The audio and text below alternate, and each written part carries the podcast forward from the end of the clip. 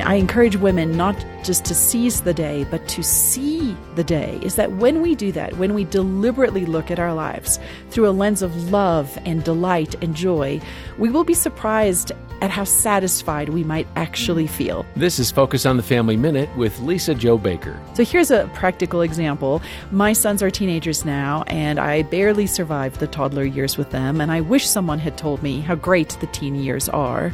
But I can call them on my way home now and say, hey, can you start dinner? Like, get the beef going or put burgers on the grill. And these seem like semi miraculous moments when you slow down enough to pay attention. When you walk in the kitchen and there's a teenager with his beats on, jamming to tunes while flipping burgers for you, there's something about that that completely surpasses whatever the silver screen is selling because it's real and it's happening in my kitchen. Hear more from Lisa Jo at FamilyMinute.org.